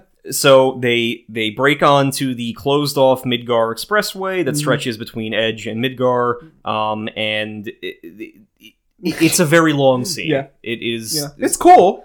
Cloud is is fighting with his you know in a sword in a motorcycle sword duel with uh, Loz and I, I keep wanting to say Yazui, but that's not Yazoo. Yazoo, and they, you know, it it. it it, it's a it's a beautifully choreographed Yeah, well, I mean, fight. Yeah, there's nothing. great. The Um, fights do fight not on disappoint bikes, here. Yeah, It- it's definitely inspired the remake because that's what you do in some of the sections. Like there's all these moments where because he has super strength, like Loz stops himself and like uses the, uses the bike as the bike to chuck at Cloud, and I was like, "Oh, Dan's having a boner over there." uh, like a lot of stuff. Yeah. And then obviously in their signature helicopter, oh yeah, uh, Reno and Rude are giving these, chase. these two goobers, like I didn't remember them being in this as much as they are. They're constantly together. yeah, they they they are favorites of, of either Nomura himself or people. Oh, we Uh, forgot when uh Rude's getting the shit kicked out of him before he has his other pair of glasses. Yes, he has a backup Yeah, pair of always glasses. got that backup pair. Um, but uh, they they they give chase in their helicopter, but they are defeated by one of the boys. um, but then uh, you know Elena eventually picks them up and gets them further ahead. So uh, you know, eventually, you know, Cloud goes through a tunnel Uh-huh. with Loz and Yazoo in in pursuit. And, And uh, Dan and I have a conversation. yeah, Rude and Reno are. Guess it's the end, old friend. I guess we're clocking out early today. Yeah, is what they leaving together. uh, because they have like uh, the cartoon dynamite sticks My that gosh. Uh, Rude says are uh, you know cutting edge Shinra technology, um, and they're gonna they're gonna pack a, a punch, And Cloud goes by them without a thought. and they bye. they explode, uh, taking for the time being they Yeah. temporarily take out Loz and Yazoo from the Well, the they're fine, so Yes, yeah, they are. I don't know how that worked. Yeah, they yeah they are. So it's Yeah, they're they're not dead. they're not dead. So it, it, it uh, they they are taken out, and it's just Cloud and Kadaj now. Uh, their motorcycle chase concludes when they go off the edge into the ruins of Shinra's main building. Um, and they, uh, as at first, Kadaj arrives at the the church. Yep. Um, and he like looks for his mother's presence, but he is not sensing anything. So he is despondent. And then Cloud appears uh, through the opening of the doorway on his own motorcycle, ready to to to fucking yeah. drive in and kick some I ass. only like feel bad for this poor caretaker of this church, which used to be Aerith's job apparently, but this church gets ransacked in this movie. Uh, yeah. Um. So, Cloud and Kadaj have a battle in, uh, you know, this this church, which you know, Kadaj kind of manages to get Cloud on the ropes, but things turn in Cloud's favor when the a, a basically a a spring of life stream infused water erupts from underneath the flower bed oh, I'm getting wet. um this is enough to like get Kadaj to leave briefly um but the the resulting rainfall from this spring cures cloud's geostigma yeah, just like Hilary Duff told us. She Yeah. said, "Let the rain fall down." Ah you, you beat me by much um so now healed of his ailment cloud pursues Kadaj to the the actual remains Mhm. of the, the shinra building um and he kind of you know gets support from all of his friends in various ways. I'm old. They're they're cheering him on. I think we joked Cid dies off screen, but we don't, uh, Of old age. but he's fine. um, he doesn't look that old in this. I just, I, I don't know. It- It's like Cid was always. I know he's in every Final Fantasy game in a different form. Yes. Like that's the that's the RPG trope. But in seven, I'm always like, oh, and then there's Cid. and then there's Cid. Yeah. Um. So, you know, Kadaj and Cloud have their own very well choreographed sword duel. Mm-hmm. Um. And eventually, it, it, it kind of concludes when uh, the the container uh, with Jenova's head in it is slashed open. Uh, you know, in his final act, Kadaj, we don't see it up No, close. We just see him grab some essence from the container, Some goo. and then while he's falling, very epic scene. Very, very. That's the only way to describe this. This is one of those moments that you put in the YouTube, uh, you know, Yeah. AMV, Uh huh. and the music Oh, kicks many. in. Yeah.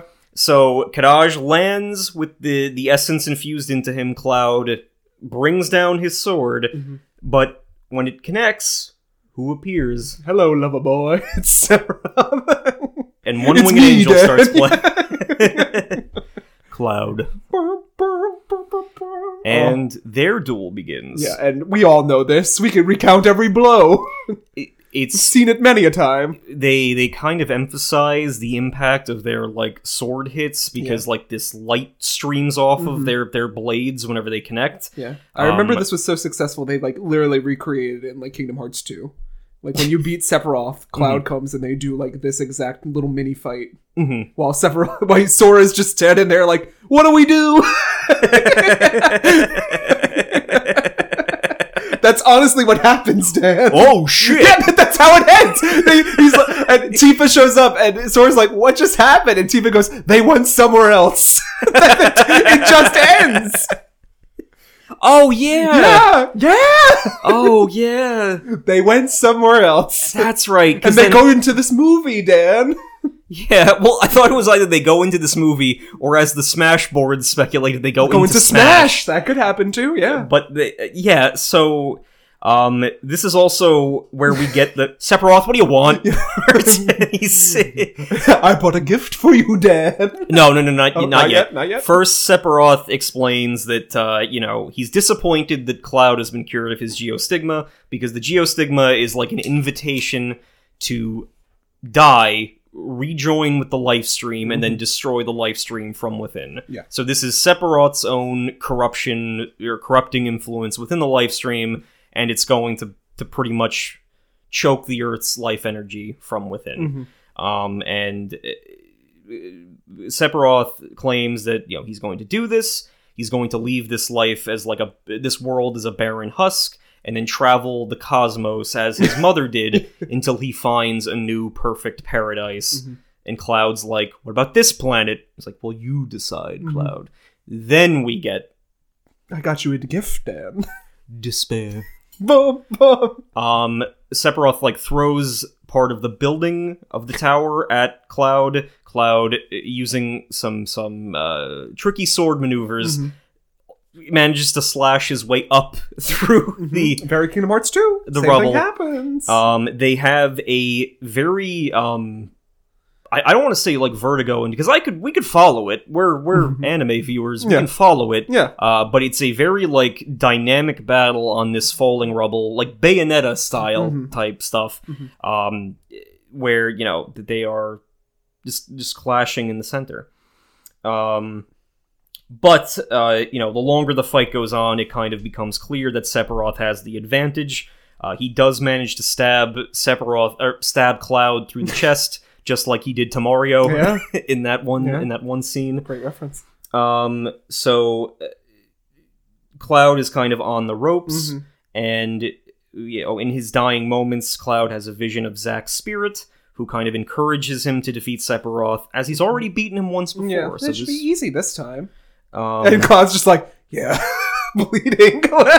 and, and he's like, you know, you I know you never made it to, to full soldier, Mm-hmm. but you clearly have the heart and spirit to keep, you know, to do it, and you carry on my legacy. Your living legacy, Cloud. Uh, so you know, with that with that boost, Cloud kind of uh, you know, he he goes to meet Sephiroth in the sky again. Mm-hmm. He breaks his sword into multiple energy blades, Yeah. and he pulls off his his limit break Omnislash version five. Yeah, very important to specify the difference, Dad. uh, you know, he he kind of delivers all of these killing blows against Sephiroth and demands that Sephiroth remain in his memories. Yeah, I'll never be a memory. But Just moves away. I guess exhausted of power, he well, yeah, like the, fades. the the uh, remnant or whatever, the the replicant. Kind of yeah, like well, yeah, Yadaj comes yeah, back. yeah. Um, uh, you know, the the corrupted life stream disappears from the skies, and it is replaced by Aerith's life stream infused rain. Yeah, she That, said, "I'll uh, make you wet one last time." That's not nice. It's a serious moment. It's okay. But the the rain, you know, falls over the city of Edge and the surrounding area, uh, healing the majority of those. yeah, yeah, almost everyone. Not the people who are inside, Yeah. like Denzel. Yeah. that comes later. Um, eh, but while like looking over the scene, and all of his friends arrive in uh, Cid's airship, a cloud is caught unaware And by shot through the heart. he is shot through the heart by Yazoo and Loz.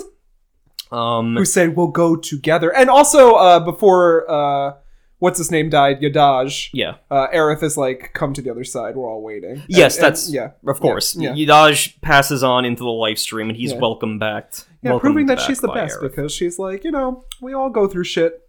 Come to the other side. It's fun. We have well. Tifa punches things, so screw you. um, well, I never. and uh, Stay in my memory. never. Um, but it's also there's also this cool effect where Yazoo and Loz, because they've I guess consumed so much materia, Yeah. it's like In their part orbs. of their essence now. There's all these glowing materia orbs that they Yeah. have access to, but they are unable to maintain a solid form, and they fade away Mhm. uh, as the you know, well, in an explosion of materia energy. Um, so Cloud is seemingly dead for a moment, yeah. but he is granted, uh, you know, the ability to return to the realm of the living by Aerith and Zack. Well, first he has to hear an awkward conversation with like, "What does everyone call me mother for? This one's too young to be my boy. Better send him back." yeah, guess it isn't your time yet. But it's like they're not. Cloud doesn't have to go be with them Yeah. yet. They're sending him back. Mhm. Um, and Cloud awakens in the church, uh, inside the healing spring, Surrounded by children surrounded by children. and everyone else who all got phone calls that Cloud's coming back. Again, phones were a Yeah. recurring motif. Yeah. Um, but you know the the the well, these are literally the Advent children, so I it's the next generation. Yeah. So the kids, you know, decided to to heal him because they had all received the message that if you go to the church, Cloud will be waiting there. Mm-hmm. Yep. Um, and that was literal. So uh, eventually, uh, Denzel and the other children who still are afflicted with geostigma are brought, yeah, Mm-hmm. you know, into the spring. Yeah, they're baptized in the name of Christ. Yeah. Literally, it's not subtle. Nope. It is not. It is not at all subtle. Cloud baptizes Denzel and and heals Cures him of his geostigma. geostigma. Mhm. While everyone watches and Cid goes, "Lash one inch right name." Yeah, well, no, the rest of the party is there. Yeah. The, the rest of just awkwardly watching this. all of the dumbasses that we've Yeah. come to know and love are all Yeah. there. Uh, and I, I think that one recurring Midgar guy or Edge City guy who shows up in every scene, um, Hmm. everyone's there. Mhm. Um, but Cloud uh, is given like a final glance of the spirits of Aerith and Zack, who you know bid him farewell and depart through Yeah. Mm-hmm. the doors of the church. Uh, and Cloud agrees that he is going to live his life in the present instead of in the past, and smiles. See that, Dad? It all worked out. It did, I guess. Um, interesting film. Mhm. Like, great choice. Really did uh, revitalize my memories of it. Uh, I, the fight scene's impeccable. The character design's great, but I remember this script hitting harder. I was a little bit more un- inexperienced at that time period. Mhm. Hasn't aged as much as I would like it to, or as well as I would like it to. But still, you know, it's a fun Final Fantasy time. yeah, I, I, I don't know. I just figured that this would be. I think this is paid off as as as at least an interesting movie to this. I, I'm sorry, I even got lost in the plot summary there because it was it is It's a beefy plot. yeah. technically complicated, Yeah. uh, but again, it is very much in the service of moving from one battle to another. But something that's based on an RPG video game is it's it's going to get that story in there, but it's also going to provide the action in Mm-hmm. there too. When Nomura makes the Kingdom Hearts series, I'll be strapping down Dan to watch every episode of that. So uh, again, this is this movie has had a pretty complex history. We watched what is uh, argued to be the superior version of it. Um, I guess uh, again, we have no recollection of this, but audiences at the time would have left the theater more Crying. confused. Crying, Um, weeping tears of joy. you know, spilling black. You're assuming this made it into theaters, Dan. well, it made it somewhere. yeah, to, somewhere. straight to DVDs where it made it, Dan. um but yeah I, I mean i would say i would say definitely check it out Yeah. set aside time to do so but you know Especially if you're a fan of the franchise, you know, Yeah. and, and Final Fantasy VII in particular. It's a it's a cool little movie. Uh, continuation. It's it's corny, but you knew that if you're a fan of Final Fantasy VII. yeah, Yeah. And, and even if you're like a newer fan who just got into it via like the remake and associated materials like Materia. materia uh the only thing you know there are shades of things referenced like the three dober boys are referenced Mm-hmm. uh in, in the final boss battle against sephiroth in that game Yep. very very loosely Mm, they are referenced there Well, there's a lot of references. There's like the slashes in there. There's some poses from there. It's uh, the same thing with um, uh, Reno and uh, Rude. yeah They get like their tropes from that this film. so it's it, it definitely informs where the remake is so if you if you are interested in that you know do go and check it out because at the very least nomura is sticking to it Yes. I, I, uh, you know, you know more about Nomura than me, but yeah. he seems to stick to his guns even as Yeah. everyone's yelling. So I just fear the length of that Kingdom Hearts document he must have. it must be the longest book ever written. it's like the Winchester House; it's growing every day. Honestly, so, we uh, have no predictions to where he's going. But yeah, that was that was Final Fantasy VII Advent Children You, complete. you got me this once. I can't imagine the next time you're going to get me, Dan. Yeah, I don't, I don't know, I don't know if my uh, if my You next could. pick is going to have as much of an impact Yeah. as as the meteor fall Mm. of this episode, but maybe Yeah. we'll see. But I'm gonna try to aim for that in the future. But Well, with that, Dan, let's end this episode. Uh, say goodbye to Midgar for now until we return. yeah, Where can our audience find you on social media, Dan? Uh, you can follow me at king underscore Danis on Instagram, as well as our adjacent anime was not a mistake podcast Instagram and Facebook pages. Yeah, and you can follow me, Jonathan Kwiatkowski, at Losing My Mind JK on Instagram, Drink and Read JK on the Twitter and the TikTok, or Losing My Mind JK on TikTok. I always forget. It's one or the other. And if you like the sound of my voice and my recaps, you can check out Nightcaps at the Theater, where me and a couple friends get a little Jersey drunk and recap some good, bad movies. And then if you like literature, check out Drink and Read the podcast, where I look at Dune and I looked at War and Peace, and maybe someday I'll look at another book. Mm-hmm. I won't read unless unless prompted to.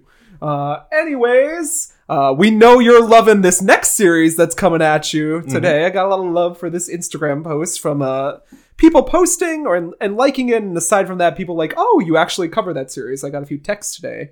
Oh, some people who listen. I was like, "Yeah, we're we're doing this series, a little skate the infinity, Dan." We're at part two of three. It's a very short series, short season one. I know Dan's enjoying it. I'm enjoying it. We're heading back to Okinawa where Adam, you know, this strange multi-camera'd man watching these skates, he may just join. And uh, little Ranga, gonna- Ranga and Reki. Gonna soundly defeat some kids. I don't know, maybe Dan. Uh, I can only guarantee it'll be slightly uncomfortable. oh, what do you cherish most? Death. I can give you that. See you then, audience.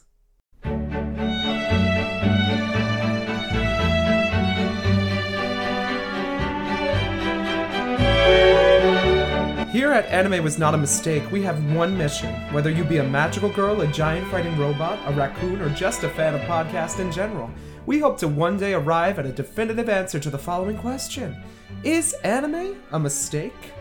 While we obviously don't think so, there's no harm in expanding our weeb horizons now, is there? As of late, our humble little show is devoted to the analysis and discussion of movies, series, and episodes that show off that powerful art that is animation. However, none of this would be possible without listeners like you. If you like what you hear on Podbean, iTunes, Stitcher, Spotify, and more, then why not support us on Instagram at Anime Was Not a Mistake Podcast or on Facebook at Anime Was Not a Mistake Pod. We promise to go halfies on the sake with you. Join us, won't you? This time and the next. And with that, Dan and I leave you with a to be continued as the chill anime beats play. Sayonara.